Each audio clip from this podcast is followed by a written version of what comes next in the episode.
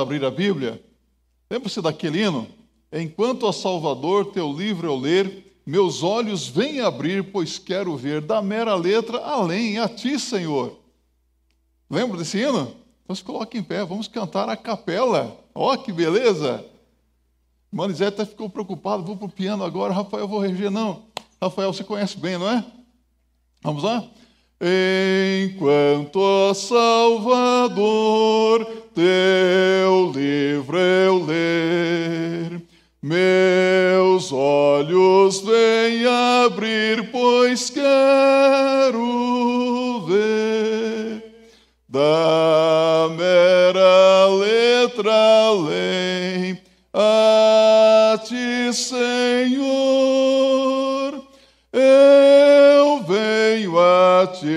Jesus, meu Redentor. Amém. Minha voz não é boa assim, mas que lindo, não é? Que benção quando nós podemos cantar, louvar a Deus e pedir para que Deus abra os nossos olhos, os olhos do nosso coração. Vamos orar? Senhor, nós agradecemos porque nós estamos aqui na tua casa com muita alegria no nosso coração pelo privilégio de poder falar contigo, Senhor. Deixar diante do Senhor a nossa gratidão, as nossas intercessões. Quantas pessoas tiveram seus nomes mencionados aqui nessa noite. E mais uma vez nós suplicamos, abençoe cada uma delas de acordo com a tua graça, com a tua misericórdia e suplicamos que agora o Senhor nos abençoe através da tua palavra, Senhor. Fala conosco em nome de Jesus Cristo. Amém. Evangelho de Mateus, capítulo 16, versos 13 a 17.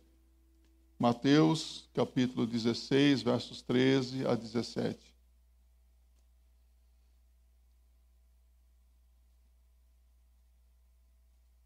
Assim diz a palavra de Deus.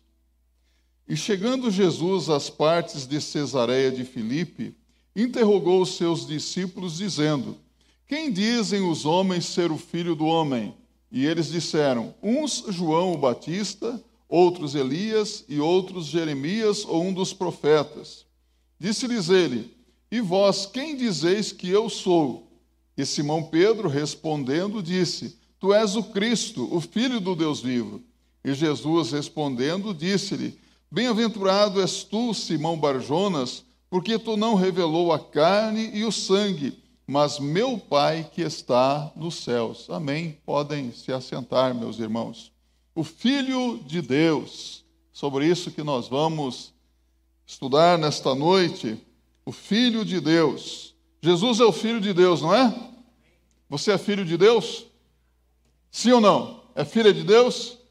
E qual é a diferença entre você e Jesus Cristo? Qual que é a diferença?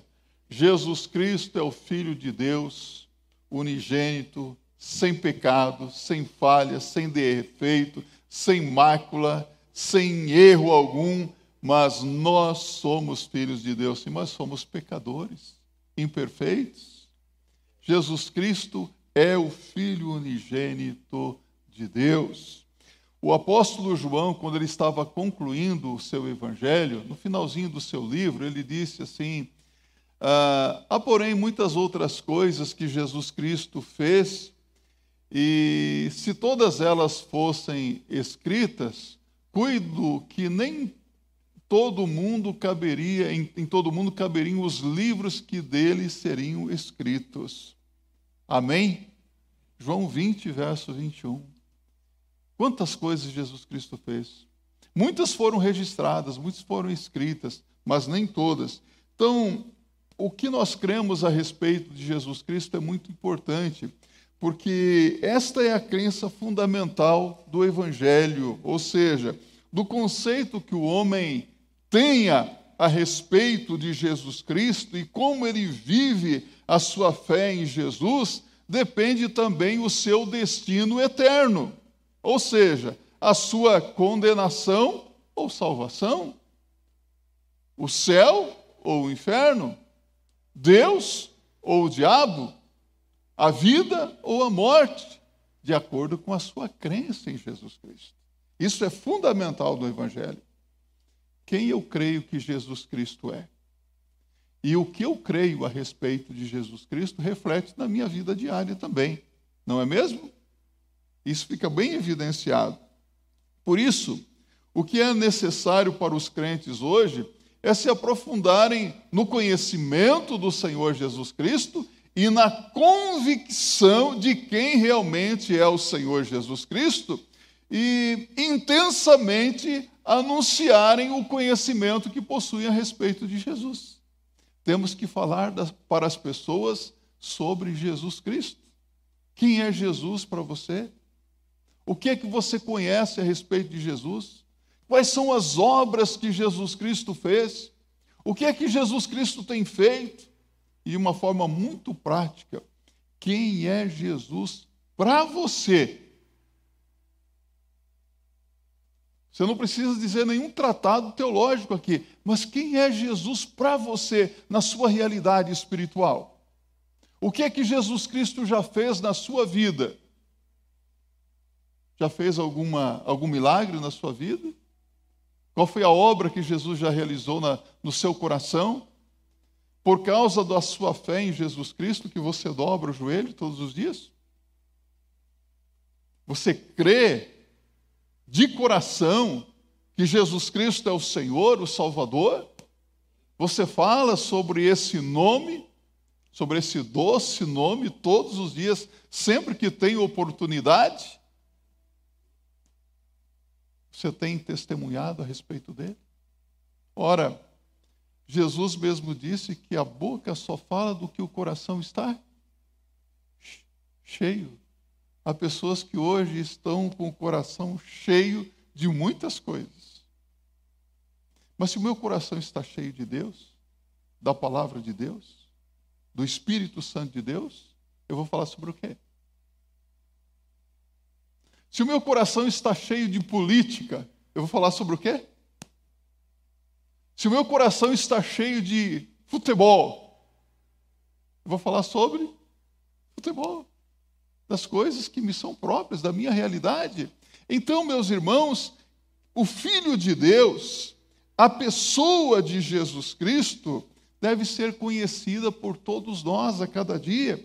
E eu quero chamar a sua atenção para esses versos iniciais que lemos, que fala sobre a pessoa de Jesus. Note bem que a Bíblia diz: E chegando Jesus às partes de Cesareia de Filipe, interrogou os seus discípulos, dizendo: Quem dizem os homens ser o filho do homem? E eles disseram: Uns João o Batista, outros Elias, outros Jeremias, ou um dos profetas. Disse-lhes ele: E vós quem dizeis que eu sou? E Simão Pedro, respondendo, disse: Tu és o Cristo, o Filho do Deus vivo. E Jesus, respondendo, disse-lhe: Bem-aventurado és tu, Simão Barjonas, porque tu não revelou a carne e o sangue, mas meu Pai que está nos céus. A pessoa de Jesus Cristo tem suscitado em todos os tempos e em todas as partes do mundo as mais diversas opiniões das pessoas, não é mesmo? Na época de Jesus, as pessoas tinham a sua opinião a respeito de Jesus. E é interessante que quando Jesus chega ali na região de Cesareia de Filipe, ele inicia a sua terceira retirada do ministério ali, uma retirada estratégica lá, ele pergunta aos seus discípulos: Quem dizem as pessoas que eu sou? O que o povo está dizendo a meu respeito? Parece que Jesus tinha uma certa preocupação em saber a opinião do povo sobre ele, não é? Ele sabia ou não? Sim, ele é Deus, mas ele queria que os discípulos verbalizassem aquilo. Qual era a opinião das pessoas sobre Jesus? Aliás, qual foi, era a opinião de Herodes sobre Jesus? Vocês se lembram? Ah, esse aí é João Batista que ressuscitou, não é isso que Herodes dizia? Então os discípulos diziam assim: olha, uns dizem que tu és João Batista, Jeremias, um dos profetas, né? e tem as mais variadas opiniões. Mas Jesus diz assim: e vocês? Quem vocês dizem que eu sou? E Pedro responde dando a opinião dos discípulos. Por que, que os discípulos criam sobre Jesus? Tu és o Cristo, o Filho do Deus vivo. Tu és o Messias, o Senhor, o Salvador. Ou seja, eles sabiam em quem eles criam. Eles sabiam por que estavam seguindo Jesus, não sabiam? Nós sabemos em quem nós cremos? Sabemos por que nós estamos aqui nesta noite? Por que, você está aqui hoje? Está aqui por causa de um nome: Jesus Cristo. É por causa dele. Eu sei em quem tenho crido. Nos faz lembrar de Paulo, não é? E é poderoso para guardar o meu tesouro até aquele dia. Quando me lembro de Paulo, me lembro de um membro da igreja, o Djalma, falei para vocês a história dele, não é? Ele foi membro dessa igreja por muitos tempo, tempo alguns irmãos conheceram. Às vezes eu olhava para a vida do Djalma assim e falava, meu Deus, será que esse homem é realmente crente? Porque apontou e bordou em algumas situações. Às vezes ele dava umas vaciladas, mas, por outro lado, tão fervoroso. E sempre aí foi acometido de um câncer terrível, estava lá no hospital, aqui no Hospital Santa Paulo, fui visitar o Djalma, paciente terminal, e quando eu chego na UTI, o médico diz assim, ó, oh, pastor, é, você tem poucos minutos, tá? Porque o paciente ele está na sua fase terminal, os últimos minutos dele já estourou o, o câncer, e estourou mesmo, ele estava sangrando muito pela boca, eu nunca tinha visto aquilo, e eu cheguei perto dele e falei: Como é que você está, meu irmão? Ele olhou para mim, sim, sorriu, falou, balançou a cabeça, e eu falei: Você está preparado? A única coisa que eu pude perguntar para ele naquele momento, ele disse: Pastor, eu sei em quem tenho crido. Que beleza, né? Eu sei em quem tenho crido os discípulos disseram: Tu és o Cristo, o Filho do Deus vivo. Quando chegar a sua hora de partir para a eternidade também, você sabe em quem você creu e quem você crê? Isso é importante, meus irmãos. Porque às vezes nós ficamos apenas no nível das teorias, não é? conhecimento. Conhecimento é bom, mas o conhecimento tem que ser colocado em prática. Tem muita gente boa de teoria, não é?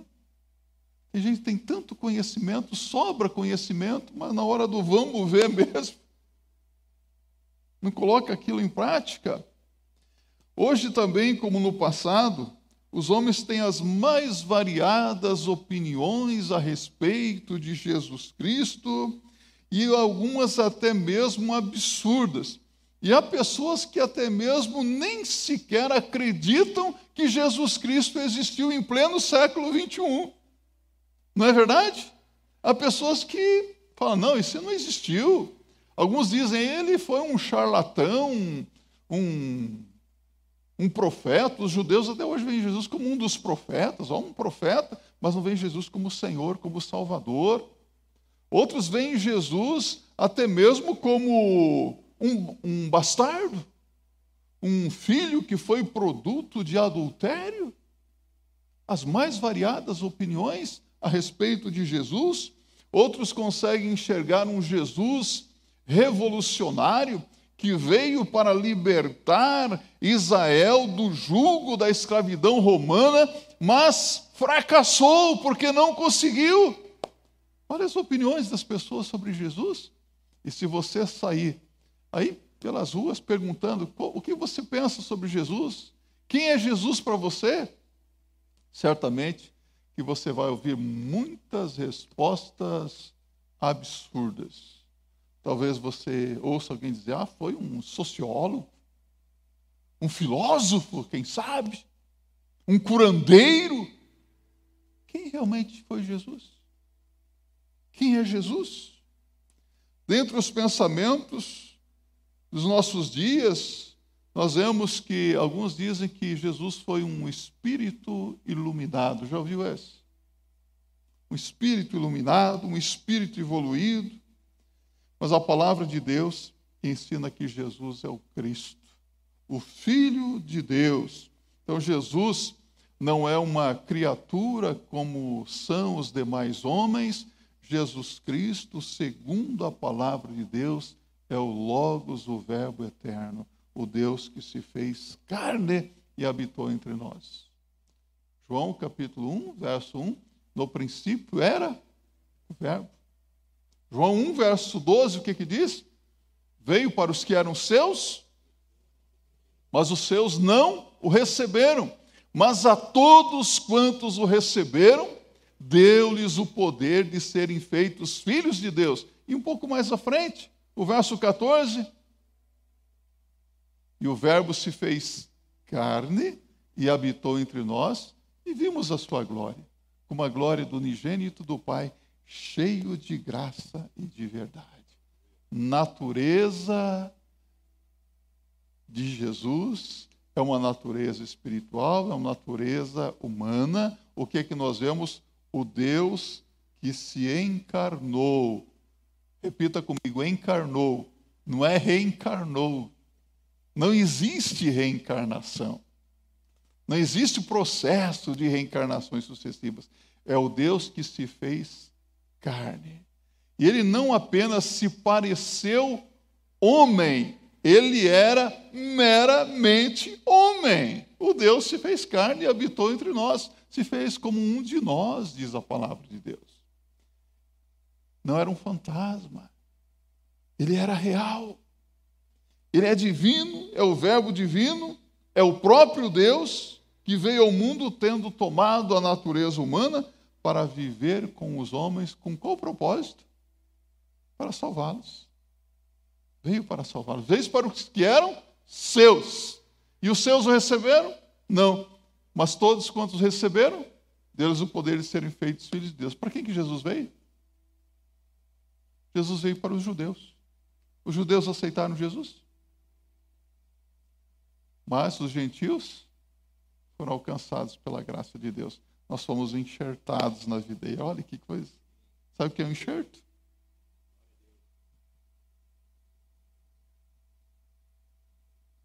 somos o povo de Deus. A igreja é o povo de Deus. Somos membros do corpo de, Deus, de Cristo, que é a igreja. Qual foi a missão de Jesus, do Filho de Deus? Abra sua Bíblia agora em João capítulo 6, verso 35 a 40. Aqui nesta passagem bíblica, nós nos deparamos com a declaração de Jesus. Veja só o que diz aqui. E Jesus lhes disse: Eu sou o pão da vida, aquele que vem a mim não terá fome, e quem crê em mim nunca terá sede. Mas já vos disse que também vós me vistes, e contudo não credes. Todo o que o Pai me dá virá a mim, e o que vem a mim de maneira nenhuma o lançarei fora, porque eu desci do céu não para fazer a minha vontade, mas a vontade daquele que me enviou. E a vontade do Pai que me enviou é esta: que nenhum de todos aqueles que me deu se perca, mas que o ressuscite no último dia. Porquanto a vontade daquele que me enviou é esta: que todo aquele que vê o Filho e crê nele tenha a vida eterna, e eu o ressuscitarei no último dia. Olha aqui para mim. Este ensino de Jesus foi proferido no dia seguinte daquele que ele realizou, que ele realizou o milagre da primeira multiplicação dos pães. Preguei sobre isso domingo passado, quando com cinco pães e dois peixes, Jesus alimentou uma multidão de cinco mil homens, além das mulheres e crianças. O milagre foi tão extraordinário, espetacular, aquelas pessoas ficaram maravilhadas, a, a multidão ficou atônita com o milagre de Jesus. Você pode imaginar se você estivesse lá naquela época, naquele tempo? Como que isso mexeria com você? A partir de cinco pães e dois peixes alimentaram uma multidão e ainda sobraram doze cestos cheios de pedaços de pães. Sabe o que aconteceu no dia seguinte? Essa mesma multidão foi procurar Jesus. O que é que eles queriam? Eles queriam Jesus? O que, que eles queriam? Pão. Alimento físico. Eles queriam provocar Jesus para que Jesus fizesse novamente o milagre da multiplicação dos pães. Queriam aclamá-lo como rei. Já pensou? Esse Messias aqui, olha, ele vai nos libertar de Roma e nunca mais vai faltar pão para a gente, nunca mais vai faltar comida. Mas Jesus não se iludiu com aquelas pessoas. Jesus sabia quem eram aquelas pessoas. Sabia que no meio daquela multidão haviam pessoas necessitadas, pessoas carentes, pessoas que realmente precisavam dele, mas sabia que haviam muitos curiosos, haviam interesseiros, haviam pessoas que o seguiam por os, por, pelos mais variados motivos, mas Jesus não se enganou com eles. Assim como Jesus não se engana com ninguém. Jesus nos vê e ele enxerga o nosso coração. Ele vê o que se passa na nossa mente, ele lê a nossa mente. Jesus não se iludiu com aquelas pessoas. Então Jesus proferiu esse discurso aqui, ele disse: Eu sou o pão da vida. Ele usou uma figura que eles conheciam muito bem, do pão, para contrastar com a multidão. Queriam mais pão para saciar a fome física, mas não queriam nenhum compromisso com Jesus Cristo. Eu pergunto para vocês: se parece com o tempo que nós estamos vivendo hoje? Tem muitas pessoas hoje buscando Jesus. E por que, que elas estão buscando Jesus? Elas querem Jesus como Senhor? Querem Jesus como Salvador? Elas querem compromisso com Jesus? elas querem que Jesus atenda às suas necessidades físicas, materiais, mas espirituais. Nós queremos a bênção de Jesus. Nós queremos que Jesus faça um milagre. Até a musiquinha que cantamos aí, faz um milagre em mim, não é? Faz um milagre em mim. As pessoas estão precisando de um milagre na vida mas não querem compromisso com Jesus. Jesus deixa claro que ele não veio, como tantos desejavam que fosse, para solucionar os problemas sociais, não veio para solucionar os problemas políticos. Às vezes nós achamos que Jesus Cristo veio a esse mundo para solucionar os problemas aí na área de econômica também, não é? Ah, na política. E às vezes ficamos tão indignados com as coisas que nós temos visto, que nós perguntamos: por que, que Jesus não faz alguma coisa é? nessa situação política do nosso país, na sua situação social, não é? e clamamos, devemos pedir a Deus, que Ele pode, mas Jesus não veio por isso. Você já percebeu que há pessoas que entendem as coisas erradas e hoje estão pregando os mais variados tipos de evangelhos. Existem aí o evangelho da prosperidade, não é isso? Da teologia da prosperidade. O evangelho da teologia da libertação, que recebeu uma nova roupagem, o evangelho da teologia integral. É? Tem aí o evangelho social. Não, nós precisamos, a missão da igreja é cuidar dos pobres. Eu fiz a minha opção pelos pobres. Jesus fez opção pelos pobres? Jesus fez opção pelos pecadores. Pobre ou rico, todos precisam da graça de Deus. O opressor e o oprimido precisa de Jesus.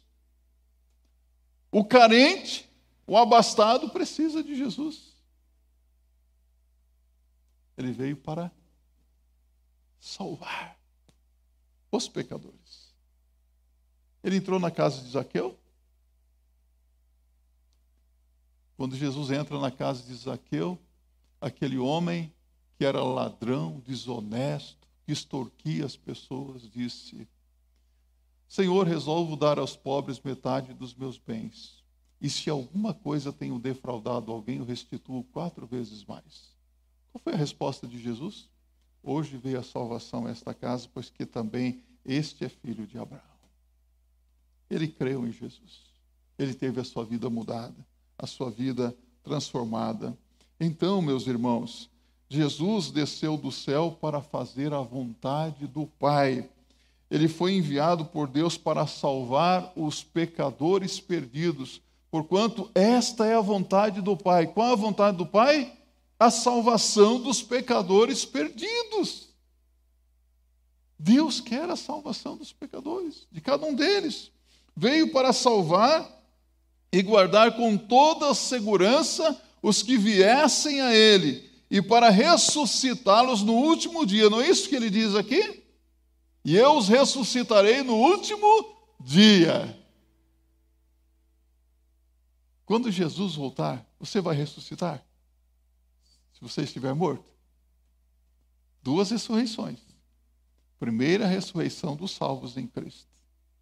Segunda ressurreição dos descrentes será para juízo e condenação eterna. Jesus vai ressuscitar aquele que nele crê.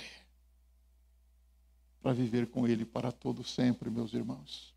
Então, à luz desses ensinos, vemos que Jesus veio para dar a vida eterna aos que creem nele, não é?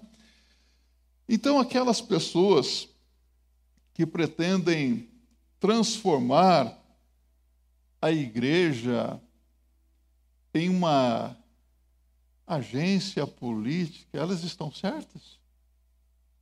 A igreja pode ser transformada numa agência política?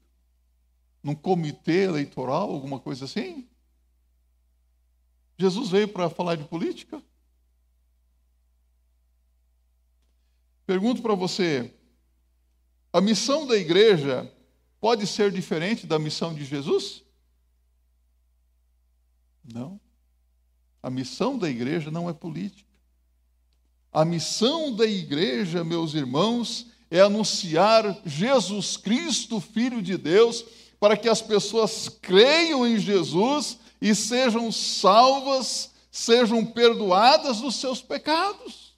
Então, o nosso assunto é Cristo, é Jesus Cristo. Cristo, o Filho de Deus. Agora, vamos um pouco mais adiante, aí, abra sua Bíblia em Filipenses, capítulo 2, versos 5 a 11. Aqui nós vemos sobre a humilhação do Filho de Deus, a humilhação de Jesus. Desta feita é o apóstolo Paulo que nos fala a respeito do nosso Salvador. Ele diz assim: De sorte que haja em vós o mesmo sentimento que houve também em Cristo Jesus, que, sendo em forma de Deus, não teve por usurpação ser igual a Deus mas esvaziou-se a si mesmo, tomando a forma de servo, fazendo-se semelhante aos homens.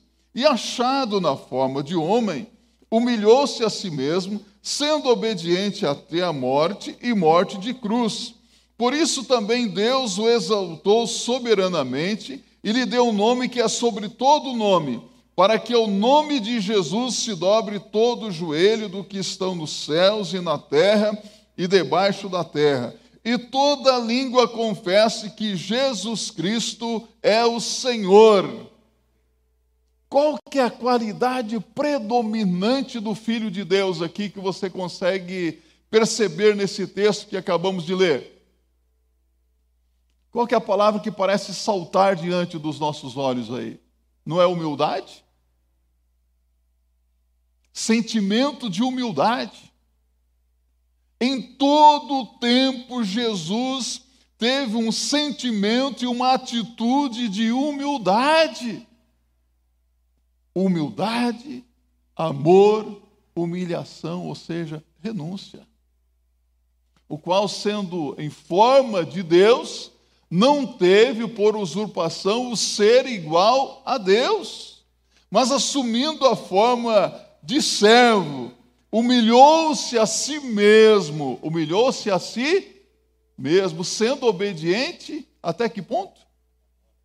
Até a morte. E que tipo de morte? Morte de cruz. A mais cruel, a mais terrível. A morte que era designada para os criminosos, os salteadores, os marginalizados. Por isso que quando Jesus disse que iria morrer na cruz, o que, que Pedro disse? Senhor, de maneira alguma isso te acontecerá, porque era uma morte apenas para os marginais, para os criminosos. Mas ele foi obediente até a morte, fazendo-se semelhante aos homens para tornar-se salvador e assumir a natureza humana, a natureza de servo. Então, meus irmãos, Jesus não veio apenas com aparência de servo, mas ele veio realmente como servo. Jesus não veio com aparência de homem, como um fantasma, mas Jesus Cristo realmente se tornou homem como nós. A Bíblia diz que em tudo ele foi tentado como nós, mas sem pecado. Por isso nós temos um sumo sacerdote capaz de se compadecer de nós, porque em tudo foi tentado como nós. Ele sabe o que é ser gente. Ele sabe o que é sofrer. Ele sabe o que é ser tentado. Ele sabe o que é ser provado. Ele sabe o que é ser humilhado. Ou ele não sabe. E às vezes nós achamos que nós é que sofremos. Será que os nossos sofrimentos, as nossas provações, as nossas tentações podem se comparar em algum momento com os de Cristo? Em nenhum momento. Aliás, ele se fez pecado por nós. Um dia, entretanto, Jesus será novamente exaltado. Jesus está exaltado já ou não? Sim ou não? Onde é que Jesus está hoje? Jesus está no céu, à destra do Pai e à direita do Pai, sentado no trono. Jesus está exaltado diante do Pai e dos seus santos anjos. Mas um dia Jesus será exaltado diante de todos os homens. Todos, querendo ou não querendo, terão que dobrar os seus joelhos e declarar para a glória de Deus o Pai que Jesus Cristo é o Senhor. Ele é exaltado, não é o que nós cantamos? Ele é exaltado nos céus, mas será exaltado na terra. Todos irão exaltar o Senhor Jesus Cristo. Você consegue imaginar aquele dia? Os homens poderosos aí, né? Essa semana tivemos a. Estamos acompanhando a, a palavra, o discurso dos grandes líderes mundiais na ONU, né? Cada discurso impressionante. Mas eu vou dizer uma coisa para você. Um dia todos os ex-presidentes, governantes, reis, líderes mundiais do passado, atuais e os que virão, dobrarão os seus joelhos diante do Senhor Jesus Cristo. E confessarão, querendo ou não, que Ele é o Senhor. Isso vai acontecer. E tenho para mim que não vai demorar muito, não. O julgamento final se aproxima. Muitas coisas têm acontecido. Eu acredito que Jesus está às portas. Nós, os crentes, sabemos quem é realmente Jesus Cristo, não sabemos? Eu sei quem é Jesus. Se não nos dispusermos a anunciar o que nós sabemos acerca de Jesus e da sua obra, quem é que vai fazer isso, meus irmãos? Se nós nos calarmos, como é que as pessoas serão salvas? Será que as pessoas irão se converter se ficarmos de boca fechada? Sabemos quem é Jesus. As pessoas sabem quem é Jesus? Nem todas. Então elas precisam saber, não é? Como invocarão se não há quem pregue? Como crerão se não forem enviados? Então essas pessoas precisam ouvir falar de Jesus. Nós não podemos guardar o segredo só para nós. Esse é um segredo que nós temos que contar para as pessoas.